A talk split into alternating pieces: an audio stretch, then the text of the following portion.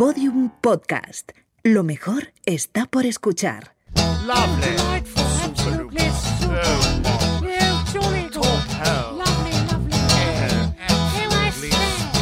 Lo que tú digas con Alex Fidalgo. You'll find us in high places, but we are not your friends. We use you and abuse you all for our own twisted ends. You think that it's your country, it's ours, you silly twits.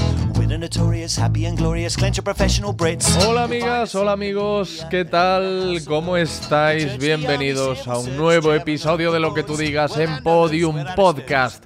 En este caso, el protagonista es Mucho Muchacho, una de las figuras históricas del hip hop en España. Con su grupo 7 Notas 7 Colores publicó en 1997 Hecho es Simple, probablemente el disco más importante del rap en España, del rap en español incluso. Desde entonces ha vivido mucho. Discos en solitario, un sello discográfico, una residencia como DJ en una de las catedrales mundiales de la marcha, como es Ibiza, una fructífera asociación con la leyenda de Brooklyn, el DJ Tony Touch, etc. Y todo empezó en el Prat y desde el Prat está ahora mucho muchacho hablando conmigo. Me recibe virtualmente en una tienda de pollo frito que está en plena actividad, así que eh, os pido disculpas porque entre eso y la conexión el sonido es eh, bastante mejorable. Pero es un honor para mí haber estado departiendo con Oliver, con mucho muchacho, a quien escuché por primera vez a finales de los 90 y a quien todavía llevo en los cascos como muchas... eh, en los cascos muchas veces hoy por hoy. Nada más, eh, os dejo ya con el gran mucho muchacho, con esta conversación, con este episodio 170. Espero que os guste.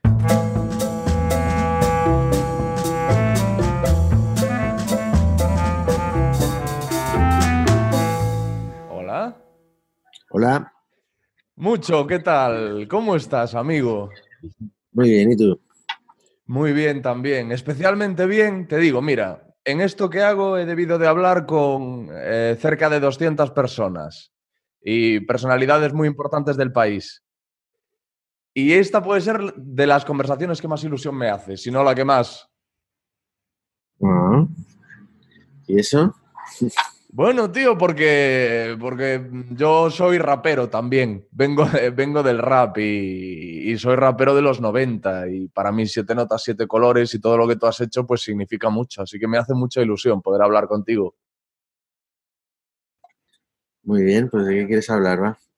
Pues mira, lo que quería empezar a, a preguntarte es: ¿tú dónde estás ahora? ¿Estás en el Prat?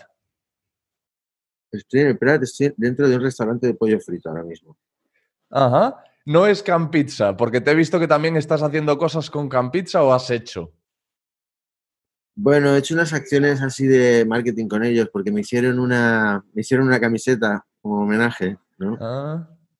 Y bueno, y, y Saque, uno de los fundadores, es, es, es casi como mi familia, vamos, ¿no? Somos amigos desde, desde pequeños.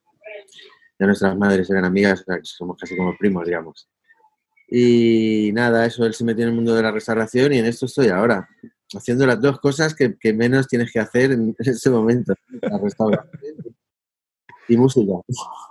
¿Cómo, cómo, hasta cuándo has estado en Ibiza? Tú has, has sido DJ en Ibiza, has tenido ahí una etapa. No sé si continúas, si ya eso, eso lo has cerrado.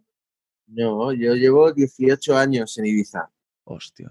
trabajando en, en Pachá.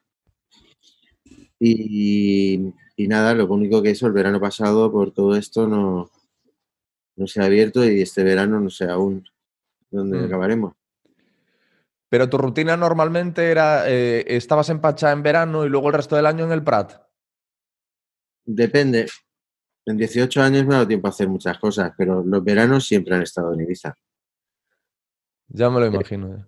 Mucho, pues, no sé, soy una persona un poco inquieta y de repente pues he estado en Madrid, en Valencia, en Barcelona. Depende. ¿Cómo, ¿Cómo ha cambiado el Prat desde los 90 hasta hoy? Yo he grabado algún episodio de este podcast en el Prat, en la casa de un amigo, de mi amigo Jorge. ¿Sí? No, bueno. ¿A qué se dedica Jorge? Jorge, joder, no sabría, no sabría explicarte. Sé que acaba de empezar con una marca, se llama Jorge Caprile, acaba de empezar con una marca de zapatillas eh, mm, favorables con el medio ambiente. Y, y sé que está en esos temas de, de marketing, joder, me va a matar, tío, porque soy un puto desastre. No, no, no recuerdo bien, bien, bien a qué se dedica como para explicártelo. Vecino mío y hace cosas interesantes, por lo que veo. Eso es, eso es. Y, y nada, te preguntaba porque creo que, que el Prat no es igual ahora, no tiene mucho que ver con el Prat en el que tú te criaste. Mm, No, pero bueno, nada, nada tiene que, nada tiene que ver, tampoco Barcelona, ni. No, yo creo que de 1992 en adelante la cosa cambió bastante para todo, ¿no? Y bueno, supongo que también. los 80 eran duros, ¿no? Eran más duros que los 90, ¿no? A nivel calle era otro tipo de gente. Sí, sí, yo te he escuchado en una entrevista comentar que, que por aquel entonces tú ibas de aquí para allá con tu skate, cosa que todavía sigues haciendo, creo, y, y de estar con junkies que te pedían que les ayudases con la goma, o sea, unas historias. Había mucha, mucha heroína en algún momento. Entonces era como eso, era como una especie de cañada real, para que te hagas la idea, Ya. ¿Sabes? Entonces era, era, era extremo. O sea, que si el autobús, la línea de autobús de Prat Barcelona que tomábamos nosotros era como la guagua de la droga, ¿no? Le llamaban, que si siempre había, la parte de atrás eran yankees, siempre. Pero bueno, es un tema que te digo que es ya anécdota del pasado. ¿Y, y cómo, cómo vivías tú aquello como, como niño? Como... Porque aquello, ¿qué años tenías cuando ibas en ese autobús? Bueno, yo es que, ya te digo, toda mi adolescencia la recuerdo un poco así, ¿no? Hasta los 16, 18, me imagino, ¿no? Luego ya te digo, a partir del 92 hay un cambio. En el 92 yo tengo ya 16 o así. Pero bueno, que ya te digo, que pura anécdota, más que nada que es eso, que es lo que te sitúa un poco y dices, hombre, mm, luego ya es Barcelona la diagonal y es otro ambiente y otro tipo de tal y tú cuando eres pequeño no te sitúas en donde estás, ¿no? Que tampoco digo que el Prat sea un barrio marginal, tiene sus, tiene su, o ya tiene sus momentos, pero si ahora mismo el Prat, yo casi lo consideraría una zona bien incluso.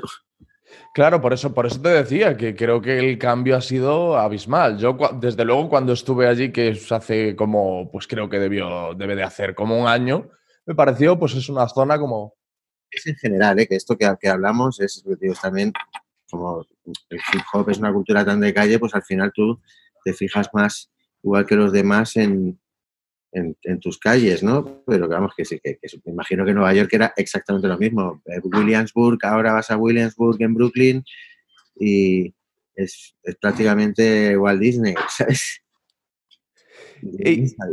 Antes no habían barrios de Brooklyn que no, no es que no veías un blanco, por ejemplo, ¿no? Ya. Ahora pues está todo, pues todo está más normalizado, todo es más normal, la gente es mucho más tolerante, eh, las sociedades, las sociedades avanzan. No todo va peor. Mm. Hablas de, hablas de Brooklyn. ¿Cómo empezó tu asociación con Tony Touch? Porque Tony Touch es que es una mm, leyenda, una leyenda verdadera. Eh, cualquier, el, eh, para quien nos esté escuchando, que piensen en un rapero legendario estadounidense, ese rapero legendario ha hecho algo con DJ Tony Touch. Y porque es un, es, un, es un hombre que es parte de la escena de allí, ¿no? Es un tío que está allí súper in- integrado en lo que es la escena de Nueva York, que es de The Originals, ¿no? Con Clark Kent, con Bobito, con Stretch Armstrong, con Rich Medina, D-Nice, o sea, que es un- está en el top de muchas cosas, Tony. Y una persona muy humilde, muy trabajadora y un amante, o sea, un, un hip hop head. ¿Y cómo, cómo, cómo eh, contactaste con él? ¿Cómo empezó vuestra relación? Eh, en realidad, gracias a J, J mayúscula, trajo a Tony Hawk cuando. A Tony, a Tony Hawk, he dicho. El skate y el rap, tío, en tu cabeza se mezclan, claro. A Tony Touch. Lo trajo para hacer un show en Barcelona y uno en Madrid. Y yo tocaba también en ese show. Ahí nos conocimos, nos conocimos pues desde backstage, ¿no? Y, Lo que pasa es que ahí estaba el manager que tenía él entonces y estaba también Ray Roll, Ray Roll que en paz descanse, que falleció hace dos años. Y, y eso, y, y ellos allí, no sé, hicimos clic, nos caímos bien, digamos. Entonces yo fui a Nueva York, los visité, estuve en el Bronx con Ray Roll, eh, cuadramos con SAP para hacer un tema con Tony y así viene. Luego eh, le he buqueado, le, le he hecho- lo he traído a España. Yo creo que el tipo que más veces ha traído a Tony Touch a España soy yo de largo, o sea, prácticamente cada año desde hace 20. Porque Chulería tiene 20 años. 20 años tiene ahora chulería, 23 tiene hecho es simple, o como, o... Simple va a hacer 25 en diciembre. Ostras, tío. El 2022 es el 25 aniversario de hecho es simple y este año en diciembre sería el 20 aniversario de chulería, porque es eso, son los cinco años prácticamente que, se, que desde que se fundó Siete Notas a mi último disco como, como en solitario, que fue mi primer disco solitario fue chulería y es donde sale la canción de Será Mejor con Tony Touch. Esa es la cosa. Qué mítica esa canción. Con el, el videoclip que hiciste en Estados Unidos. Realmente no hubiera sucedido porque allí es donde nosotros nos encontramos. Ah, yo soy fan también, claro, de, es que Tony Todos para mí representa todo lo que es un lo que tiene que ser un b-boy, básicamente, ¿no? Y, que, y hace todo lo que a mí me gusta hacer, pinchar, cantar y producir, ¿no? Que tampoco hay muchos MCs que produzcan, no, no no es lo normal. O sea, o MC que produzca y luego además pinche, es más, es, no, no, es, no sé, es hacer casi los cuatro elementos, solo que solo falta hacer breakdance y graffiti y ya serías el, el, el vivo y completo. Oye, empezasteis los dos con el break, ¿no? Mm. Ujú. Bueno, sea- yo, desde que tengo uso de conciencia, piensa que lo del breakdance en las Olimpiadas de Los Ángeles de 1984, si no recuerdo, 82, no, ahí había una exhibición de breakdance. El breakdance fue muy, muy, muy popular en, en un momento, ¿no? Pero te acuerdas, antes, de las, antes las modas venían y iban, ¿no? Sí. La gente se quedaba enganchado a algo y se quedaba ya para siempre, ¿no? Pues ese fue mi caso con el hip hop. Pasé Mm. por el también, pero vamos, que lo considero De hecho, el, el break no fue lo primero del hip hop que llegó a España, sino no llegó con una película, eh, no sé si era Beat Street o algo así. Sí, pero bueno, ¿tú de qué año eres? Yo soy de 1985. 35, claro. Tú no viste Tocata. No, eh, no, pero trabajé con el presentador, que, es, que era Avellán. ¿no? Ah, A ver, no, a ver. Sí, José Antonio Avellán, el presentador de Tocata. Era el presentador de Tocata. Puede ser, sí, sí. Pero ahora mismo tengo mi duda. Me suena ahora más de la radio, la Avellán. Pero sí, bueno, en Tocata había un concurso de breakdance. Sí. Yo me acuerdo de comer una nocilla cuando salías del cole a las a las 5 de la tarde y ir corriendo a casa a comerte bocata nocilla y ver el concurso de breakdance de Tocata. Que nada, salió el Prat, salieron todos los barrios de España bailando breakdance en esa época. Y si la gente quiere echar un ojo a eso, que ponga concurso de break tocata. Y te digo, hay, hay unos outfits dignos. La gente se vestía muy fina. Unos chandas muy guapos, una ropa retro muy chula. Muy flashy, ¿no? Muchos colores. La gente iba al detalle. Estamos hablando de 1980 y... No sé. Sí, Igual hago la búsqueda de todo, te lo digo ahora. ¿Qué año era? Tío, pero eh, pasa con tu. Esto que dices de, de las ropas flash y tal, que todavía lo ves ahora y dices, joder, qué cool, ¿no? Como mola. Esto pasa con Hechos Simple, que es increíble. chándal. Que sí que no, ropa flashy, era simplemente el hip hop al principio tenía mucho de esto, de, de un chándal puma, ¿vale? Bien puesto, con tus puma suede y con tus cordoncitos anchos y tenías unas ciertas cosas de cuidar el detalle que es como, en plan, como solo podemos llegar a este nivel, digamos, de, ¿sabes? Ahí todavía, hasta que no vino Notorious Big hablando de Gucci Ah. y, bueno, eso. No, te decía que, que Hechos Simples sigue sonando fresco aún a día de hoy. Yo, claro, ahora pensando en hablar contigo, me he vuelto a escuchar eh, discos de siete notas, eh, el disco de muchacho, y todo sigue sonando súper vigente. Y las, las letras son más, están más vigentes que nunca, porque es lo que se hace ahora en el trap.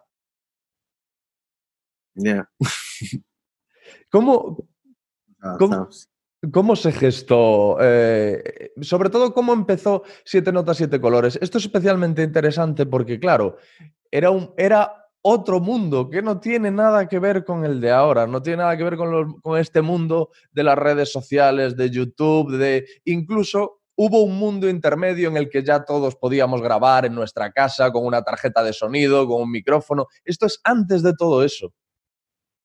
Antes también se podía grabar en casa con un, con un multipista de cinta de cassette. Así grabamos nosotros la primera maqueta, que decir que tampoco te creas. Obviamente ahora mismo es otra película, ¿no? Pero que el que quería hacer algo antes lo hacía igual. La manera de relacionarse, claro, ha cambiado totalmente. Antes era bastante más real, ahora es... O sea, a la gente ahora no se conoce físicamente, se conoce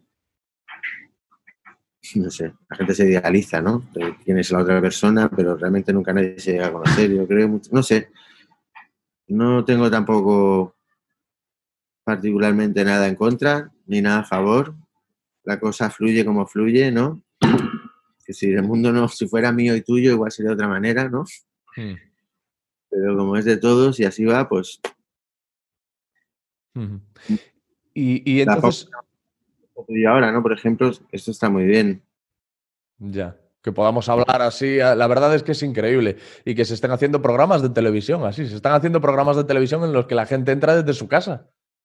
Sí, no, no, que es que es- va- hay que acostumbrarse, ¿no? Que si, que si no te, vas, te pasa por encima la tecnología una velocidad también que tienes que asumir según que, ¿no? También pone una presión que, que no todo el mundo le va bien esta presión de tener que estar siempre ahí, ahí, ¿no? Pero está bien para los comunicadores, artistas y tal, es un mundo fantástico.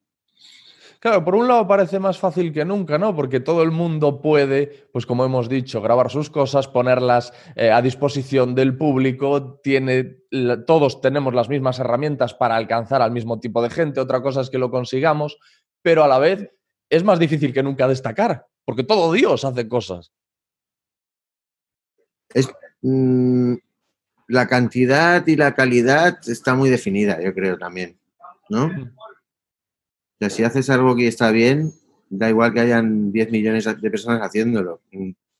Encontrarás tu hueco. Es igual que la música. La música, ¿cuántos músicos hay?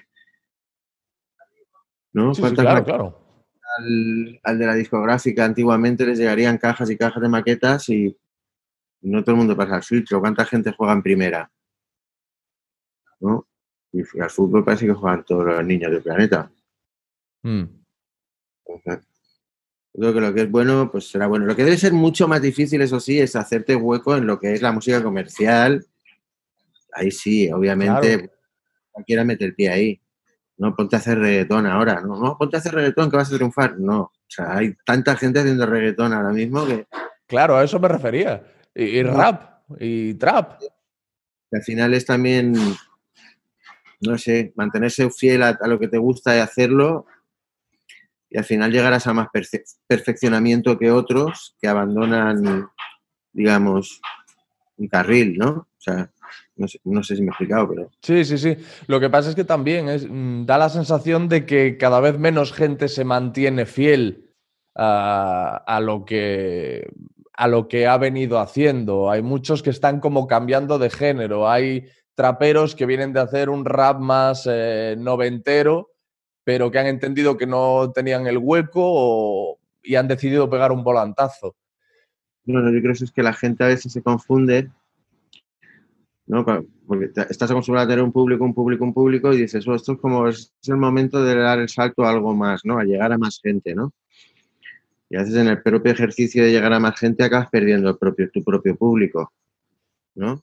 Porque luego es eso también, la, la fama esta de usar y tirar es todo muy efímero, va a pasar muy rápido y hay que, hay que calcular.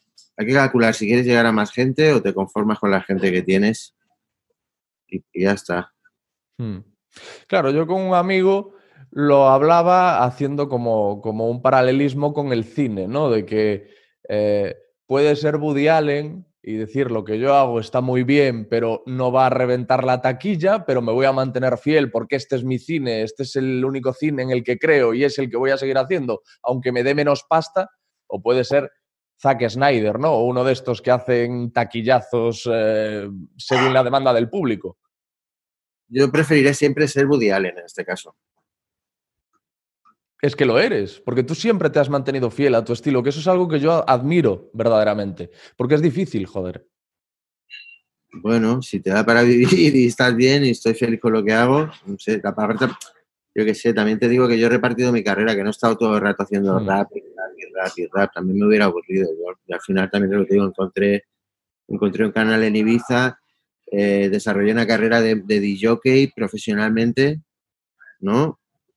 Una carrera que me, que me puede sostener todo, entonces lo que te digo, tampoco tengo esa presión por... Hago música muy cuando me apetece y porque me apetece, sin pensar en todo lo demás, ni las repercusiones que pueda tener a nivel fama, reper- ¿no? Intento solo hacer buenas canciones para mí y ya está. Pasó algo, tú hasta creo que 2003 venías publicando con cierta regularidad, ya sea con siete notas o cuando ya te convertiste en mucho muchacho. Y a partir de, ya te digo, no sé si es el año, si es 2003. Eran siete notas, ¿eh? No me convertí. Y hay un momento ahí en el que esa regularidad mm, se para y, y dejas de, de- de publicar y deja de ser predecible o esperable que mucho vaya a sacar algo. Es decir, llega un momento en el que cualquier cosa que saques es como, hostia, qué sorpresa. Y lo- sí. sorpresa, que luego también la sorpresa fue realmente que luego, eso que te digo también, yo cuando dejé de hacer giras y conciertos y músicas y con este ritmo anual casi que llevábamos, claro, yo me tiré luego como tres o cuatro años todos los días escuchando, todos los días me preguntaba alguien, ¿cuándo sacas algo nuevo? ¿Cuándo sacas algo nuevo? ¿No? Como, pues, pues es que no lo, es lo que te he dicho antes, que no hago la música por vosotros, la hago por mí. ¿sabes? Entonces, esa es- eso es lo que quería respetar realmente, que si, si queréis fast, fast food y queréis que haga canciones porque queréis que saque algo nuevo, porque yo lo que digo, un hecho es simple o algo así, no se puede sacar cada día, porque están hechos de verdad, Claro. ¿no? Entonces, algo que está hecho así tan de verdad, no, o sea, es que no hay que forzarlo, lo vas a romper. Pero que ya te digo que luego, luego yo volví con Cooking Bananas. ¿no? Y yo creo que ahí saldí, saldé deuda bastante, ¿no? Que es lo que te digo, que, que creo que a día de hoy hay, hay canciones de, de hace ocho años, que es, ¿no? Digamos que es lo que tiene ahora el de Cooking Bananas, que son tan válidas como las de hace 20. O sea, quiere decir que al final, no sé, Sí, sí, sí, por supuesto. Pero a lo que me refiero, estar todo el día haciendo conciertos y es, es, es duro, ¿eh? al final tampoco. Decir, no es, no es la vida que yo quiero realmente. Claro, a eso voy, a que yo creo que hay un momento ahí, ya te digo, no sé si 2002, 2003, hay un momento ahí en el que yo tengo la sensación de que o, o- o te desencantas con el rollo o... Eso es un poco pues que tienes que, ser fiel a ti. O sea, es como hay algo ahí que no, que no, que no, que no hay ese clic que tenías antes con lo que estabas haciendo y es como, pues mejor me quito de medio un poco. Bueno, ya te digo, o sea. Luego, eh, la canción de Tenemos Droga, que es de las más famosas que tengo, esa canción se grabó en 2002 y no se publicó hasta 2007, por lo menos. Para que veas tú, si me importa mí un bledo, lo de la inmediatez o de publicar, no, o sea, ¿sabes lo que te digo? O sea, y luego es eso, que he aprendido con el tiempo que es mejor cuando grabas una canción, disfruta, yo la disfruto yo, mi círculo, mis amigos, ¿me explico? Veo en los ojos de la gente si la canción tiene un efecto, tal, si, ¿no?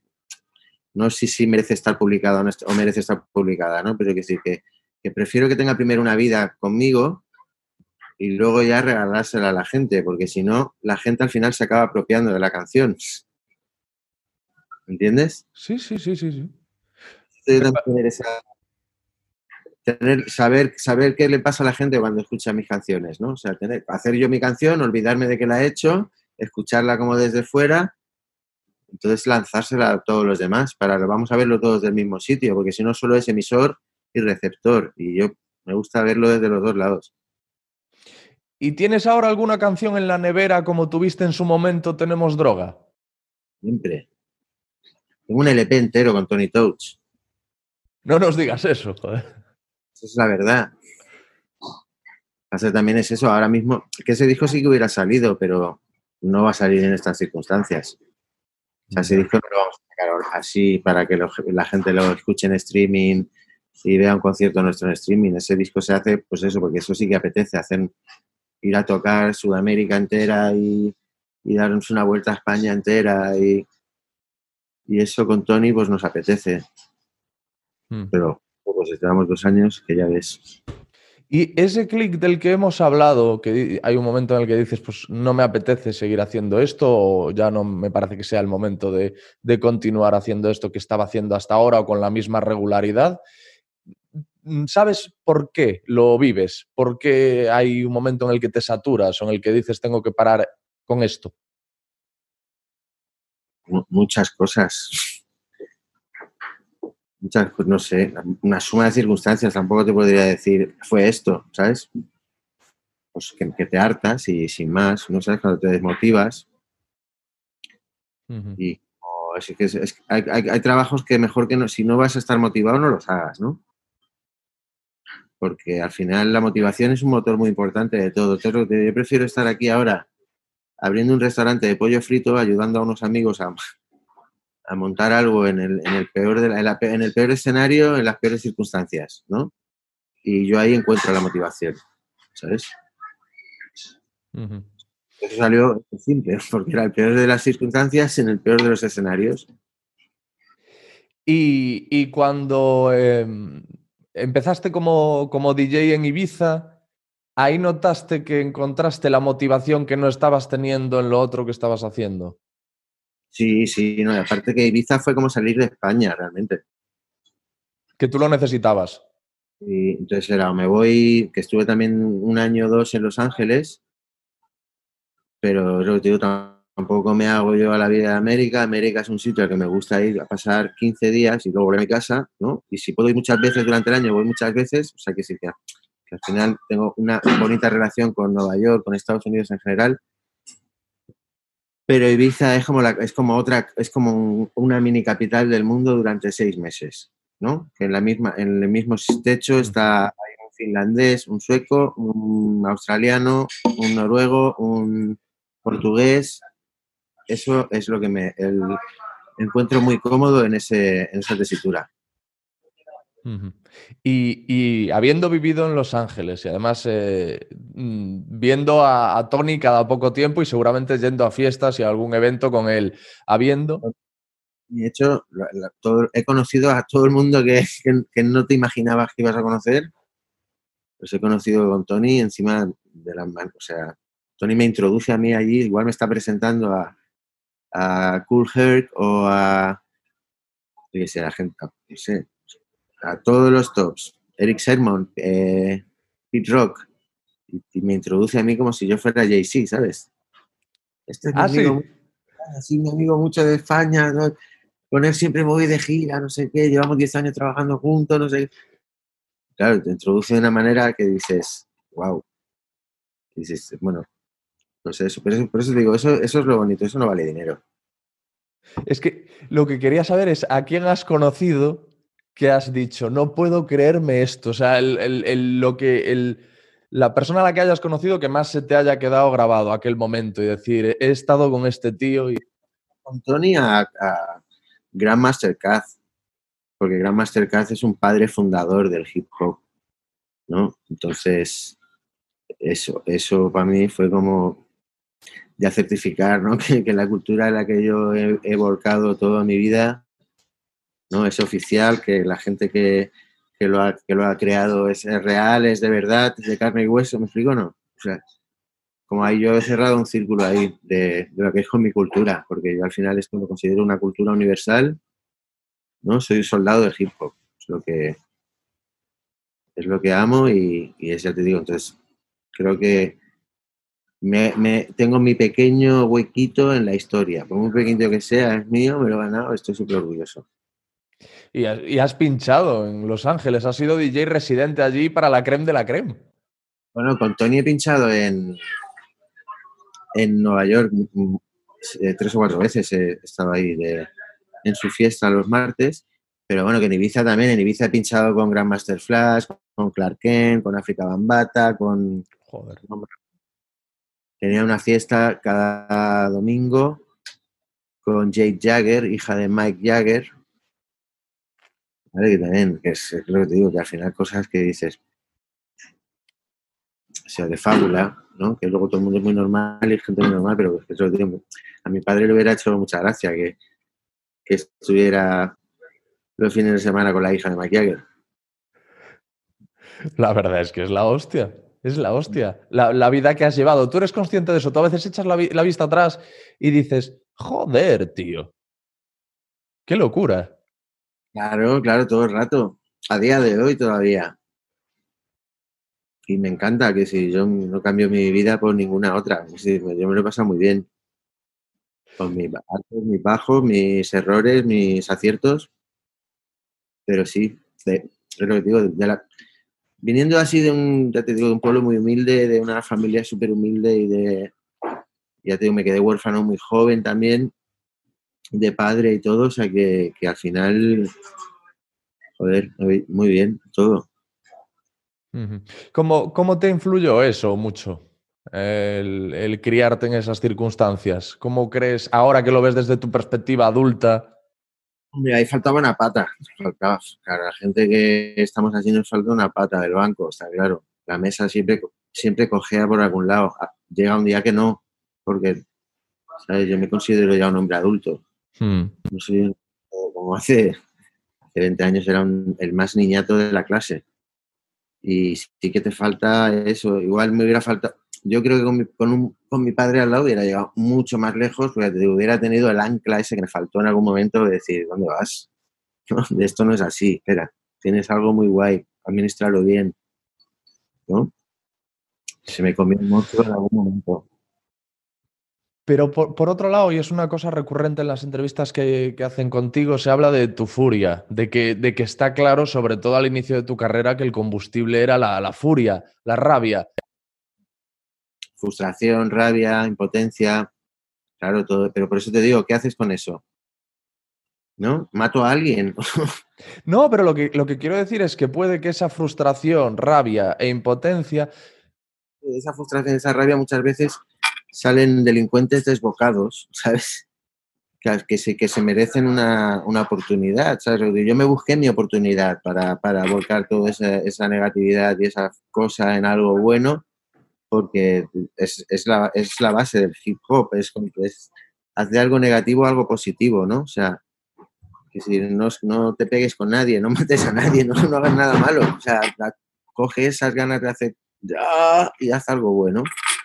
mm, Eh, corre, canta, salta, baila, pinta, ¿sabes? Esa es la cosa, entonces, es bueno, es por lo que... Claro. creo que- Pero yo te lo digo porque esa rabia, esa frustración, esa ira, podía tener mucho que ver precisamente con esas circunstancias de las que hablamos, en las que te criaste, ¿no? totalmente, ¿no? O sea, es- no hay otras, no va a ser por otra cosa. Yo era un chaval muy risueño, muy feliz y ya te digo, o sea, hasta cierto punto todo se torció de repente. Pero ahora te digo que esto, a- bien. ¿esto a qué edad fue? Claro, a los 17, o sea, me quedé huérfano de padre y a los 18 estaba sacando derecho simple. Claro. Y todo lo que viene después es, es, es lo que te digo, que llega un punto que te da, te da rabia hasta el éxito, ¿sabes? Por, Porque, ¿Te hace sentir culpable? culpable, como, o sea, como, hostia, qué put- joder, ahora que he llegado aquí, no, y, hostia, no está esta persona que en realidad tiene mucho que ver. ¿no? Ya. Pero por otro lado es que da la sensación de que, de que precisamente, tal y como tú lo has dicho, la producción de ese disco viene como consecuencia de la rabia y la ira que te produjo lo que pasó con tu padre. entre otras cosas también, pero que sí, sí, sí, sí, sí. Eso fue la punta del iceberg. Y, y ese fue el disco, es un, Claro. el, el pilar eh, básico, casi, diría del hip hop español, un clásico. un- Yo, esperara que, yo esperaba que se, que se superara a- antes. Y te diría, igual todavía no han llegado, que sea, hay, hay muchos discos que pueden ser mejor que Hecho Simple, pero que, que se mantiene ahí, lo digo yo ya como oyente, ¿eh? no, no como el creador. Eso es cierto. Ha, su- ha pasado el deporte, sube bien. Pero es que tienes, eh, el, el- tú y en especial en ese disco tienes algo que para mí siempre es un tema recurrente también en este podcast, es lo más difícil, es el santo grial para un artista que es ser diferente. De hecho, han venido muchos detrás. Yo casi todos los raperos, incluso tú se te ocurren los mejores raperos de España y eh, han venido después chavales que han sonado muy parecido. Y dices, joder, había veces que, que casi no se distinguía el original y la copia. Pero en tu caso, tío, a mí se me ocurre algún rapero que sonaba parecido, que, es- qué sé yo, Toscano, por ejemplo, que tenía un flow relativamente parecido, pero no era lo mismo, no tenía nada que ver. No sé cómo, no sé cómo ponerlo, cómo argumentarlo. No sé si me entiendes. A ver, mm, eh, también es, es inevitable también que la gente, que, que influyas a... claro, a- no, por supuesto. y, y también te diré que estoy seguro que hay gente que suena como yo y no quiere sonar como yo, o sea, no lo hace voluntariamente, como que está ahí ya. Es como que también yo he dicho tantas frases de tantas maneras, he dicho tantas cosas que, que al final que sí, es inevitable que en algún momento yo "Eh, eso ya lo he dicho yo, o ya lo he dicho yo así, ¿no? Claro. Por ahí, por ahí está. Por eso es, no sé, la lía la peta, ¿no? Se dice. No, no, y todos, cuando empezamos en cualquier disciplina artística, somos la sombra de, de alguien que vino antes, nos guste o no. Yo, yo tuve mi momento de rapear y yo era todo lo que había oído, o sea, era y mal, todo lo que había oído mal gestionado y, es- y escupido en un micrófono. Y eso es lo que tú cuando empezaste no tenías, eras, eras completamente diferente a todo. Bueno, eso que me llevo. No sé, es... es eh, No te sé explicar por qué, porque cómo sucedió. Igual es que yo también yo tuve la suerte de que también la generación de, de los 90 que, en la que yo me crié escuchando rap, hubo un momento muy bueno que se le llama la época dorada. La golden era del hip hop es desde el 93 al 97 o así, ¿no? Esos años es cuando sale Butan Clan, cuando sale Midnight Morar desde A Tribe Quest. Eh, ahí hay mucho paquete de gente que me inspiró muchísimo para también, o sea, no, nosotros queríamos ser Butan Clan, con un referente así también, íbamos bien, era fácil. Tú en aquel entonces hablabas inglés, entendías las letras, las estudiabas. Las estudiabas, las estudiabas lo que podías y, y, y es eso, ahora que hablo inglés bien, nivel súper alto, casi nativo, por decirte, mm, eh, entiendo igual muchas cosas que antes, es como, no, o sea, antes no lo entendía, pero sabía que hablaba de esto. ¿Sabes lo que te digo? No. Sí. Que tienes mucho wordplay, mucho juego de palabras y mucho. ¿no? Que, que es, es más interesante de lo que parece si no lo entiendes del todo. Pero a mí lo que me enamoró principalmente fue el sonido y la energía que transmite, que si no te hace falta entender inglés para disfrutar de, de África, de, iba a decir África Mata, de, de un Paid in Full de Eric Bien Rakim, o sea, es, es gente que la escuchas y su voz transmite ya, no hace, no falta entender lo que dicen. Ha- ¿Has leído que, que en una web eh, Lucía Echevarría, la escritora, analizó Hecho es simple? Sí, ¿Y, y qué te pareció ese análisis cuando lo leíste? No, porque mm, yo no tendría esas palabras para expresar lo que ella dice en ese artículo. Y me parece que muy bien porque me saca de una... Ya sabes, hoy, hoy en día está la cosa muy sensible, ¿no? Con el tema feminismo y para aquí para allá. Imagínate un tipo como yo que se llama Mucho Muchacho. Ya. Solo mi nombre está en el punto de mira. O sea, Macho por- machito. Claro, es que es lo que te digo, que no es lo mismo decir macho machito que mucho muchacho. No es lo mismo, señores. ¿No? Entonces, me- la verdad es que ese artículo de Lucía Echevarría lo debería llevar siempre como salvaconducto. Para cuando te digan algo, sacarlo. Mira, tengo este artículo en el bolsillo. Eh, Lucía ha dicho esto, todo bien aquí con Oliver. Claro, ¿y ¿tú cómo ves ahora todo lo que está pasando con el tema de la libertad de expresión con Pablo Hasél? Tú. Yo no te voy a dar mi opinión de nada de esto. No te- yo lo único que te voy a decir de todo esto es que, que lo sigo como el que sigue Juego de Tronos o una serie de entretenimiento. ¿Sabes lo que te digo? Ha llegado para mí a este punto ya de, de, verlo un poco todos, no sé, cosas sin sentido, tanto por un lado como por el otro. O sea que prefiero desentenderme de este tema. Sí, sí. Yo no te lo digo por el caso en concreto, ¿eh? lo digo por, porque a lo mejor tu disco lo sacas ahora y amigo, eh, hecho simple o cualquiera de los otros. Mira, que si tuviera alguna razón para cagarme en alguien o desearle la muerte, me parece, es lo que digo de antes, me parece una buena manera hacerlo a través de un micro y rapeando, que siempre será mucho más sano que poner una bomba o coger una AK-47. Le quitas a la gente la opción de expresarse de una vía, ut- utilizan la otra. Ya está. Entonces, eso es todo lo que tengo que decir. E- ¿Eres nostálgico mucho? Yo creo que no, pero no, pero dímelo tú. Soy nostálgico para mis discos, para algunas cosas, para música, pero no. Que si no, no, me no tengo ese apego por lo material ni por el pasado. No soy de los del pasado, no, que cualquier tiempo pasado fue mejor y todo eso, mm, es porque, no sé, creo que la gente no le dedica mucho tiempo a pensar en mañana. ¿No? Ya. Más, más que, más que mañana en ahora, ¿no? Que es lo ideal. Mañana está más cerca de ahora que ayer. Entonces, es, o sea, bueno, pero ya lo has dicho, ese equilibrio, de si estás en el momento y tal, ¿no? Hmm. Pero es jodido, es jodido. Es que yo he vivido nostalgia. Yo escuchaba, escuchaba estos días estos discos y es una, es una nostalgia que probablemente es injusta porque al final idealizamos el, el pasado, idealizamos el momento y muchas veces echamos más de menos los quiénes éramos que lo que hacíamos, lo que escuchábamos o... que- es que la música tiene ese, esa cosa, ¿no? Que, la- que las canciones al final son como carpetas que archivan recuerdos. ¿no? Entonces, eso te hace pues todo el rato que, claro, que las sensaciones que tienes escuchando cosas antiguas, igual no te las dan cosas que, que pasan hoy, pero pues, hay que buscarlas en otro sitio, ya está. Tú has, has trabajado mucho en ti mismo y te digo esto porque te he escuchado decir que ya no eres eh, tan iracundo, tan furioso y que en un momento de tu vida entiendes que muchas veces se llega más lejos con una sonrisa que con los puños. Bueno, eso fijo. Sí, no sé. No, no he trabajado mucho en mí mismo, la verdad. Ul- últimamente sí, que sí, que los últimos años. Pero no. No, tampoco he trabajado mucho los demás, ¿eh?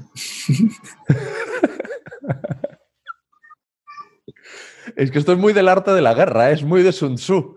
Esto de se llega más lejos con una sonrisa muchas veces que con los puños.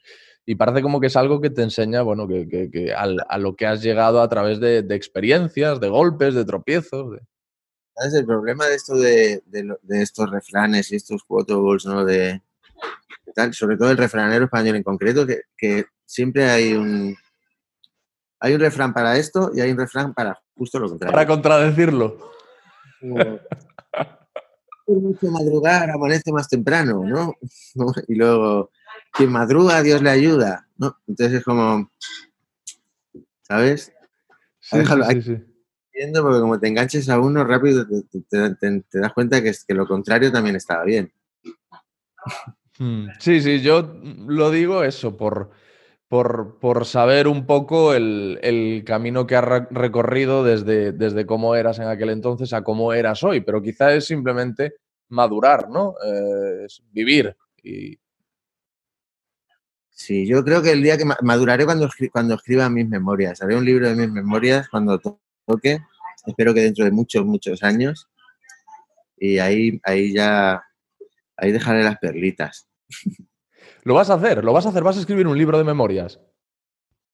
Las memorias.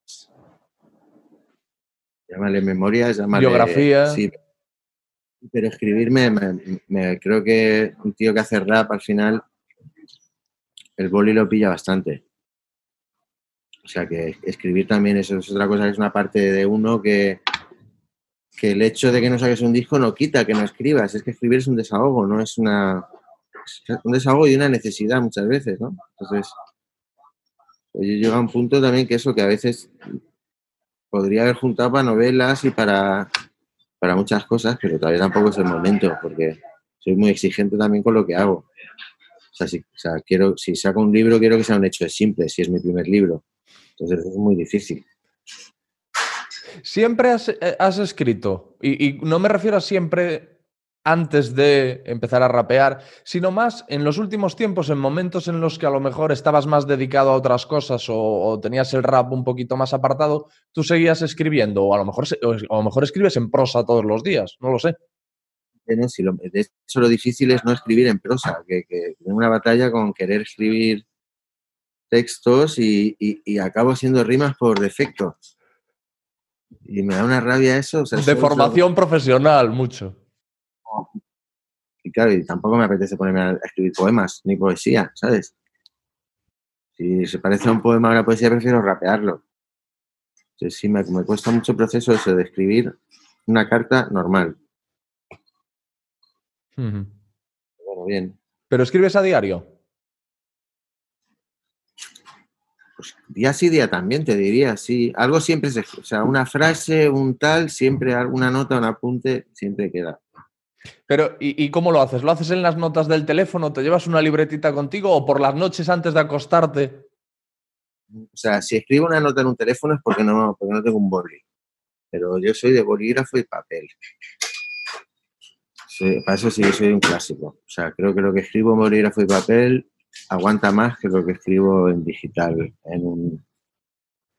¿Sabes? Pero eso son manías mías. Sí, sí, además es más fácil que te quede, bueno, eso es lo que dicen algunos estudios, que lo que escribes con un bolígrafito y una libreta es más fácil que se te quede en la cabeza que lo que apuntas en las notas del, del teléfono. Yo voy a todas partes con una libretita así de bolsillo y, un boli pequeño enganchado a la libretita. Llevo un molesquine o algo, ¿sabes? Una mini libreta. Pero sí, sí. No sé, me parece más importante cuando lo pones en boli en papel que cuando lo apuntas, no sé. ¿Y eso, esa libretita va contigo a todas partes? Sí, bueno, a, a ver, ahora mismo no, no llevo, ahora mismo no llevo ninguna, pero, pero sí, sí, sí. Si, si me voy a ir lejos de mi casa muchas horas, tengo que llevar algo para apuntar, claro. Porque también es eso, muchas veces las frases, las grandes elocuencias y las grandes frases no es que se te ocurren a ti, es que estás ahí para apuntarlas. ¿Sabes? Ujú. Y, y- y escribes eh, pensamientos sueltos, o sea, no solo, no solo versos o no solo rimas que se te ocurran, sino pensamientos sueltos, algo, alguna idea que tienes, que a lo mejor es sobre la vida, ¿eh? a lo mejor es un aforismo. Digo, mira, ahora estoy en un restaurante de pollo frito, ¿vale? Entonces, si tengo que hacer un eslogan del restaurante, pues escribo gilipolleces tipo, siempre quise ser muy crispy desde chicken.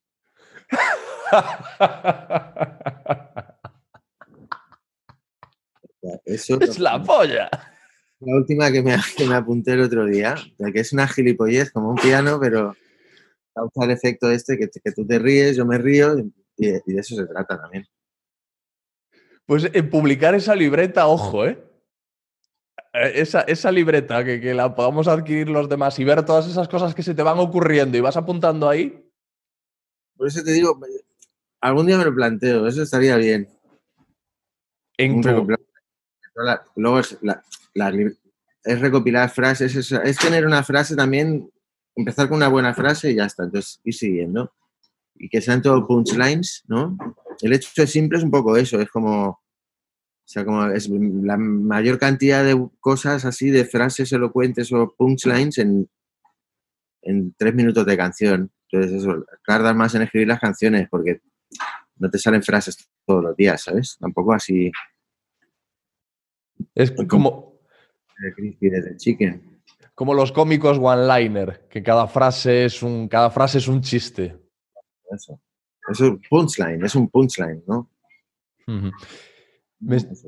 Me, estaba acordando ahora, tío, que te lo voy a contar. Uno de los momentos que yo recuerdo con la sonrisa más amplia, como de los más felices de mi, de mi adolescencia fue cuando completamente por sorpresa, y no recuerdo exactamente qué fue lo que pasó y por qué recibí eso por sorpresa, pero sin esperarlo me llegó a casa un paquete y ese paquete tenía una camiseta de solo hip hop en español con el recopilatorio solo hip hop en español, creo recordar que era el 2, que era el blanco, y tu dedicatoria. Eso te lo mandaría yo. Sí, sí, sí, con tu dedicatoria, mucho mu, tal. Y digo, yo no me lo puedo creer. O sea, yo me acuerdo de aquello, porque además había sido inesperado. Yo no sé si había habido un concurso en el que yo sé que no había ganado y no esperaba nada. Pero eso sería porque eres periodista. No, hombre, pero si yo debía de tener 14 años. ¿Cómo te llegó eso? No lo sé, tío. Yo debía de tener 14, 15 años. Joder, cuando yo empecé a ser periodista mucho, eh, ese disco ya era, ya era viejo. No sé, déjame. Le damos vueltas. No sé, si por, por algo de la, de, de- a lo mejor una- la revista Hip Hop Nation, no sé si algún concurso por Cream, no sé exactamente qué es lo que había pasado. Sé que a mí me había pillado por sorpresa recibir aquello. no sé, llegaremos al fondo de esto. del Nah, misterio. No, pero te- yo sé que yo envié muchos, envié, pues, antes enviabas a prensa, ¿no? Sí. Enviabas un mailing de, de- de peña de, que trabajaba en medios, periodistas, etc., todo el listado de revistas, y enviabas a todo el mundo con tu hoja de prensa, con tu... Pues eso, lo que sería hoy un mailing, pues antes era físico. Pero sí que es posible que fuera algún concurso o algo. A mí me, Hasta a la- Sí, mira, pilla uno de ahí. ¿Este de aquí? Sí. ¿Te vais a casa, verdad? Por lo que veo ahí. Eh, ahí te lo explica. Que a mí me había llegado aquella camiseta y el recopilatorio y, y eso había sido, tío. Mm, ya ves, me sigo acordando, tengo ahora 35 palos, esto debió de ser cuando tenía 15 o 14 o yo no sé cuántos y... ¡buah! Los discos los publicaba ahí en Tempo Music, en el sello donde luego publiqué Chulería. El hip hop español este. Oye, ¿qué, qué es eso que he leído de que, de que eh, mm, tuviste un accidente con un Lexus contra la sede de Tempo Music? ¿O eso es la típica leyenda urbana internetera? ¿Cómo le gusta a la gente, eh? Una, una leyenda urbana. No, sí, sí. por- de hecho, si, si lo piensas, como que es como que todos los grandes artistas siempre hay. Cuando John Lennon hizo no sé qué, o cuando este hizo no sé cuándo, o cuando Such Knight colgó a Vanilla Ice de un, de un balcón. Fue que al salir de las oficinas, dando marcha atrás, me rompí una, rompí una puerta por accidente. Pero- por, por accidente. Y reculando, como salía un poco enfadado, pues dando marcha atrás, no calculé bien y se rompió una puerta. Lo típico cuando te vas el último día de trabajo en una empresa que, que hace una suspensión de pagos, que deja tirar a mucha gente, que te deja 30.000 euros a deber y eso, pues eso, igual al, al dar marcha atrás igual no calculas tanto como cuando todo está bien. Como sales enfadado, Trabajo de otra manera. claro, como sales enfadado, claro, no estás para concentrarte y... Es un Lexus, que era el caso en ese momento, pues eso ya se sabe que ese coche tiene mucho repris y algo pasó ahí que... Pero el coche está bien. Vale, vale, vale, vale. No sé, ya te digo, yo, yo lo encontré ahora, eh, esa, esa, esa anécdota, no la, no la conocía. Pero ahora te digo, son, son anécdotas de, de tal, eso es que lo que digo, o sea, sin más. ¿Y a, a dónde, hacia dónde te diriges ahora mucho? Ahora mismo, pues mira, a la una me dirijo a abrir este precioso lugar que, que he tenido la oportunidad de decorar. ¡Qué guapo! Esto está en el Prat, tengo ahí un hoverboard de Regreso al Futuro. Me te voy a enseñar ya puestos. Sí, lo que pasa es que la gente del podcast no lo va, no lo va a ver, pero bueno, yo les voy diciendo que es un local que está que está súper guapo. Que a ver si- Se vende pollo frito. Y a las 5 de la a las 6 de la tarde es- hacemos una sesión de DJs en Twitch. Ah, estás metido en eso, en Twitch, que yo para mí todavía es una cosa que es un poco ajena. Hace dos semanas que estoy metido ahí y no veas. ¿Qué tal? Bueno, ahí estamos, intentando hacerse ahí un, un hueco y también más que nada porque es que si no, como no, no podemos hacer sesiones en ningún otro sitio, pues es un poco más lo más parecido, tal, porque también piensa que muchos DJs que yo conozco yo mismo, o sea, tenemos un público, ¿no? Que nos sigue como nuestras sesiones, ¿no? Pues es una manera un poco de intentar abrir un canal ahí que la gente te pueda ver poner música. Mm.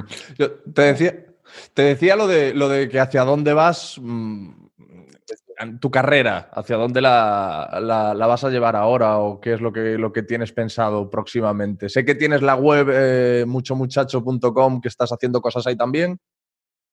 Eh, recibiendo discos, eh, fabricando y enviando cosas, así un poco la web. Eh, publicar el, el aniversario, de hecho es simple 25 aniversario, ya para pensando en diciembre de este año. Y no sé dónde nos lleven las circunstancias. Porque ahora te digo que si todo fuera normal, estaríamos hablando de otras cosas, pero como ha cambiado tanto todo, pues no te puedo predecir a dónde vamos ni, ni a dónde voy. ¿Y el disco con Tony? ¿Eso? Disco con Tony saldrá, pero eso sí que saldrá pronto y, y eso, que eso posiblemente lo acabaremos presentando en tweets a este paso. Bueno, puede, puede pasar. O con un directo en Instagram. Un directo en Instagram, pero te digo, tampoco es que sea yo muy de directos en Instagram, estas cosas, no soy muy de... de- pues la gente retransmite demasiado su vida. No eres tú muy, muy, de, muy de redes sociales, ¿no? Más, más que como, como me- como herramienta de promoción, pero... Una- para mí es una herramienta de trabajo, no estoy ahí para enseñarle mi vida a nadie. Al final mi vida es el trabajo, o sea que, que no hay más que enseñar. Bueno. Bueno, bueno, amigo. Tengo que aquí ya que cumplir con las responsabilidades de la una. Ha sido, ha sido un placer hablar contigo, saber de ti, eh, conocerte un poquito más y, y- y tener, que no sé si es primicia. Dime, o sea, el segundo apellido de mi madre es tu primer apellido. ¿el segundo apellido de tu madre es Fidalgo? Pero No es de tú- León. Es de León. Pero ¿y tiene ascendencia gallega? Es de Bercianos del Páramo, que Bueno, Bercianos, los que vienen del Bier, bueno, no sé. Ar- Arsen- algo- Tenía apellido gallego, imagínate. eh, no, no hay tantísimos Fidalgos, ¿eh? Sarmientos tam- también hay por ahí muchos por el norte, ¿no? Mi madre es Tere Sarmiento Fidalgo. Sarmiento ya no sé, pero Fidalgo, tu madre y yo somos primos lejanos, mucho. O sea, que tú y yo somos familia de alguna manera. Eso es, eso es. Bueno, amigo, pues Bueno. nada. Vale, pues eh, estamos en contacto y nada, un placer hablar contigo. Oye, eh, mm, es probable que en algún momento yo vaya a Barcelona a grabar. De hecho, me habría gustado poder hacer esta conversación en vivo. No ha podido ser, bueno, ¿qué le vamos a hacer? Pero cuando vaya por allí, si estás, tío, me- encantaría que nos tomásemos algo y, y charlásemos face to face. Claro, eso está hecho. Tienes mi contacto, tienes todo. Solo llámame. Vale, amigo. Pues nada, pues te dejo con tus responsabilidades. ¿Cómo se llama el sitio en el que estás? Se llama Kiki y Ricky. Kiki y Ricky. ¿Y en qué calle está? Está en la calle Federico Soler, número 6. No, perdona, Federico Soler, número 12, en el Prat de Llobregat. 08820, el Prat. Kiki y Ricky, oficial, para el Instagram, ¿vale? Vale, estupendo. Pues ahí lo dejamos. Ya me pasaré yo algún día. Gracias, amigo. Chao, chao. Lo que tú digas, gente que vale la pena escuchar. Hasta aquí el episodio 170 de lo que tú digas en Podium Podcast con mucho muchacho, con el líder del mitiquísimo grupo 7 Notas 7 Colores. Ya sabéis que estoy en las redes sociales como Alex Fidalgo, que está el podcast también LQT de Radio, como LQT de Radio, LQTD de lo que tú digas, evidentemente radio todo junto, y que os leo en alex arroba lo que tú digas.es, la web www.loquetudigas.es, el canal en YouTube lo que tú digas, y creo que no me dejo nada. En resumen, Alex Fidalgo y lo que tú digas, lo buscáis por todas partes en internet y a todo aquello que os podáis suscribir o que podáis seguir, pues os suscribís y lo seguís. Eso es lo que tenéis que hacer, nada más. Gracias y adiós.